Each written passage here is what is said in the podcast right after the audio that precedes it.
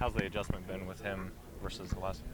Uh, it's just like because he was here last year, so it's just a kind of switch over. But um, it's an adjustment, just like with the new offense. That's really the only thing.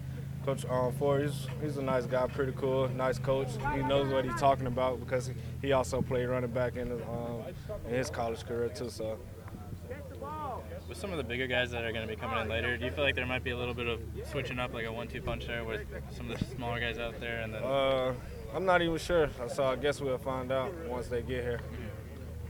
What have you seen from the offensive line? I mean, a lot of fans, that's kind of their focus right now. What have you seen from them? Uh, I've seen a lot of people stepping up tremendously. Um, got Paul Adams, Kevin Pendleton, Pendleton and the uh, rest of them. Just um, people stepping up, you know, learning the plays, learning the system, stuff like that. Is there anything that you can tell that's different from a year ago this time? Um, not really because I didn't I didn't play last year, so I can't really judge on that. Trevon, I'm sure you've already been asked this, but just how tough was it last year ha- having to watch?